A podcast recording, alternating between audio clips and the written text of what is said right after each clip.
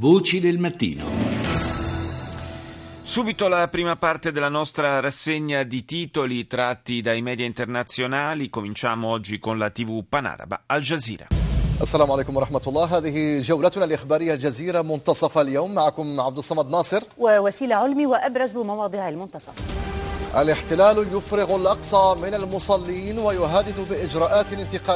le forze israeliane di occupazione sgomberano la moschea di Al-Aqsa dai fedeli musulmani e minacciano più dure misure repressive, mentre in Cisgiordania si accendono nuovi scontri. Questo è il primo titolo di Al Jazeera.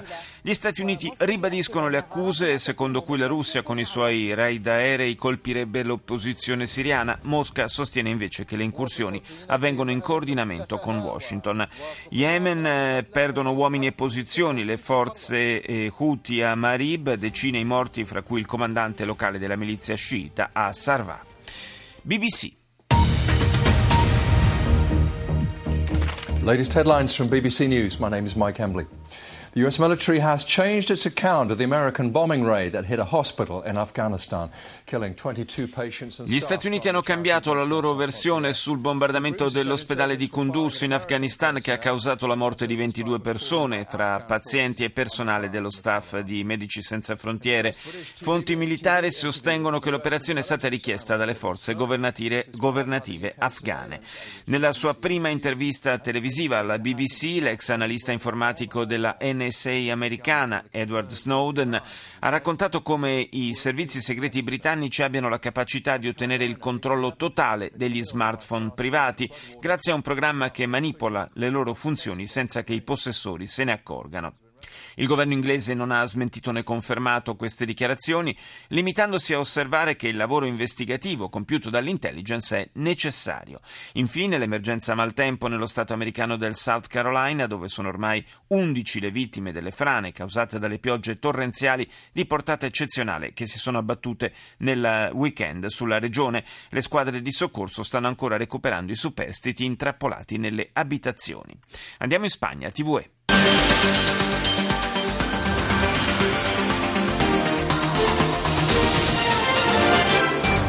Los médicos del Hospital de Santiago han decidido finalmente retirar la alimentación a Andrea, la niña gallega con una enfermedad degenerativa. I medici dell'ospedale di Santiago hanno infine deciso di sospendere l'alimentazione forzata a una bambina nata con una malattia degenerativa incurabile. I genitori si erano rivolti alla magistratura per chiedere una morte degna per la figlia. Stati Uniti e altri 11 paesi di Asia, Oceania e America Latina hanno raggiunto il più grande accordo commerciale della storia, il Trattato di Libero Commercio Transpacifico, che riguarda il 40% dell'economia mondiale. La Commissione europea ritiene che la Spagna rischi di non centrare gli obiettivi relativi al deficit nel 2015 e nel 2016 e chiede che vengano prese le misure necessarie. E infine sulla TV spagnola un titolo dedicato alla Francia, alcuni dirigenti di Air France sono stati aggrediti da dipendenti della compagnia subito dopo aver annunciato tagli di personale per 2900 unità. CBS. This is the CBS Evening News with Scott Pelley. Historic flooding in the South. A cargo ship with 28 Americans sinks in the Bermuda Triangle. Alluvione di portata storica nel sud degli Stati Uniti. Una nave cargo con 28 americani a bordo affonda nel triangolo delle Bermuda. Gli studenti ritornano all'Oregon Community College per la prima volta dopo il massacro della scorsa settimana. CBS poi porta le sue telecamere nel centro nevralgico della guerra aerea americana contro lo Stato islamico, che si svolge, dice l'emittente, in cieli ora affollati da aerei russi. Focus infine sulle auto autoguidate, sono fatte per assecondare le richieste dei passeggeri, dice CBS. Si sente la voce del giornalista che chiede se voglio un caffè, posso dire alla macchina di accostarsi e farmi scendere? Certo, risponde il tecnico. This is CNN Newsroom live from Los Angeles. Ahead this hour, the US admits it mistakenly bombed a hospital in Afghanistan. Gli Stati Uniti ammettono di aver compiuto un errore bombardando l'ospeda- l'ospedale di Medici Senza Frontiere a Kunduz in Afghanistan. Stando ai nuovi dettagli forniti, l'attacco aereo americano sarebbe avvenuto in seguito alla richiesta di aiuto da parte delle forze afghane impegnate in combattimenti con i talebani. Che cosa sia andato storto, dice la CNN, è ora materia di tre differenti inchieste della Nato, del Consiglio di sicurezza e del governo afghano. Manca, aggiungiamo noi, quella sollecitata, eh, quella indipendente sollecitata citata anche ieri dai nostri microfoni da Medici Senza Frontiere. Aumentano le vittime e i danni causati dalle alluvioni, dagli smottamenti per le piogge torrenziali che hanno devastato il South Carolina. Infine il presidente degli Stati Uniti, Barack Obama, dopo l'ultima strage nel campus dell'Oregon, torna a chiedere leggi più severe sul controllo e la vendita delle armi. Andiamo in Francia, France 24. Il est 19h à Paris, 20h à Ankara. Bonsoir à tous. L'OTAN condamne la violation irresponsable de l'espace aérien turc par la Russie. La Nato condanna la violazione irresponsabile dello spazio aereo turco da parte della Russia e chiede di cessare immediatamente gli attacchi contro l'opposizione ai civili siriani. L'ambasciatore russo è stato convocato ad Ankara. Sale a 20 il numero dei morti per le inondazioni nel sud della Francia, ritrovate vive due persone che risultavano disperse. Tensione per il piano di ristrutturazione ristrutturazione di Air France che prevede il taglio di 2.900 posti di lavoro, aggredito e malmenato il direttore delle risorse umane della compagnia aerea. Russia Today. Breaking news in Arts International this hour. 12 countries reach a deal on the controversial Trans-Pacific Agreement. It's following years of secretive talks. 12 paesi raggiungono un'intesa sulla controversa partnership transpacifico al termine di anni di colloqui segreti sull'accordo di libero scambio. Questo il primo titolo per l'emittente russa in lingua inglese. Il Ministero della Difesa russo diffonde un nuovo video delle incursioni contro le posizioni dello Stato islamico in Siria, depositi di armi, una ventina di mezzi corazzati e tre sistemi missilistici fra gli obiettivi centrati dall'aeronautica di Mosca. Israele colpisce obiettivi di Hamas a Gaza come ritorsione per il lancio di razzi verso il proprio territorio. Nel frattempo la violenza esplode per le strade di Gerusalemme con la polizia israeliana che inasprisce gli interventi contro i dimostranti palestinesi.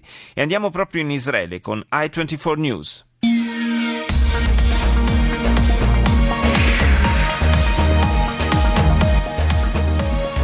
It matters very little whether we're in the midst of a third intifada or merely sliding headlong toward it. Current events can be seen as the intifada. L'emittente israeliana dedica l'apertura alle crescenti tensioni con i palestinesi che dopo i recenti scontri nella città vecchia di Gerusalemme si sono estesi alla Cisgiordania.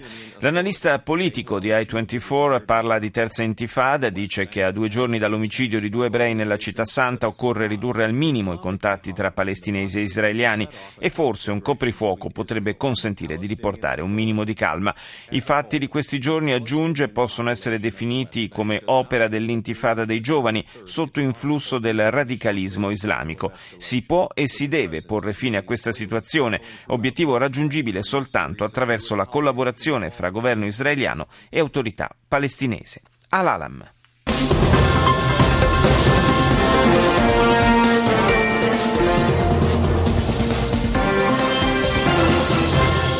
موجز الأخبار أهلا بكم.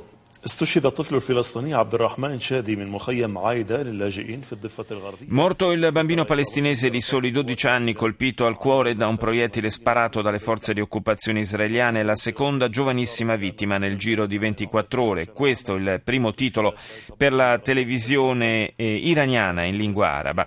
Il premier turco Davutoglu avverte Mosca dopo l'intrusione nello spazio aereo nazionale. La nostra aviazione è pronta ad attivare le sue regole di ingaggio, dice che sono chiarissime per chiunque violi il nostro spazio aereo. Il comando turco ha affermato che due suoi F-16 sono stati inseguiti da un MiG-29 lungo la frontiera turco-siriana. Il conteggio che ciascun paese musulmano ha fatto delle proprie vittime nella calca alla Mecca fa emergere come il numero complessivo dei morti raggiunga quota 1055, dunque molto più dei 749 indicati ufficialmente dall'Arabia Saudita. Andiamo in Giappone, NHK. NHK World TV from Japan.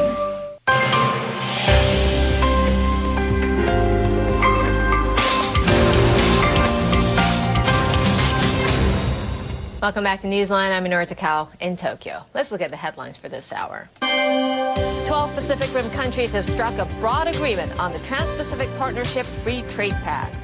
12 nazioni hanno infine raggiunto un ampio accordo commerciale per il libero scambio, la Trans-Pacific Partnership.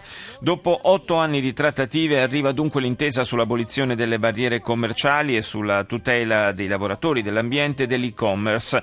La Cina non fa parte dell'intesa. Il premier giapponese Shinzo Abe ha dichiarato che questo è l'inizio di una nuova epoca per l'area del Pacifico. L'accordo crea infatti un'ampia zona economica di 800 milioni di persone, coinvolgendo circa il 40% dell'economia mondiale. Abe afferma che eh, grazie all'accordo migliorerà anche la qualità della vita in Giappone e che Tokyo e Stati Uniti garantiranno la tutela dei valori della democrazia, dei diritti umani e del rispetto delle leggi. E poi un altro titolo dedicato allo scienziato giapponese Satoshi Omura che condivide con altri due colleghi, uno irlandese e l'altro cinese, il premio Nobel per la medicina attribuito ieri per la scoperta di terapie rivoluzionarie per l'umanità, in particolare la cura per malaria ed altre malattie infettive che affliggono milioni di persone nel mondo.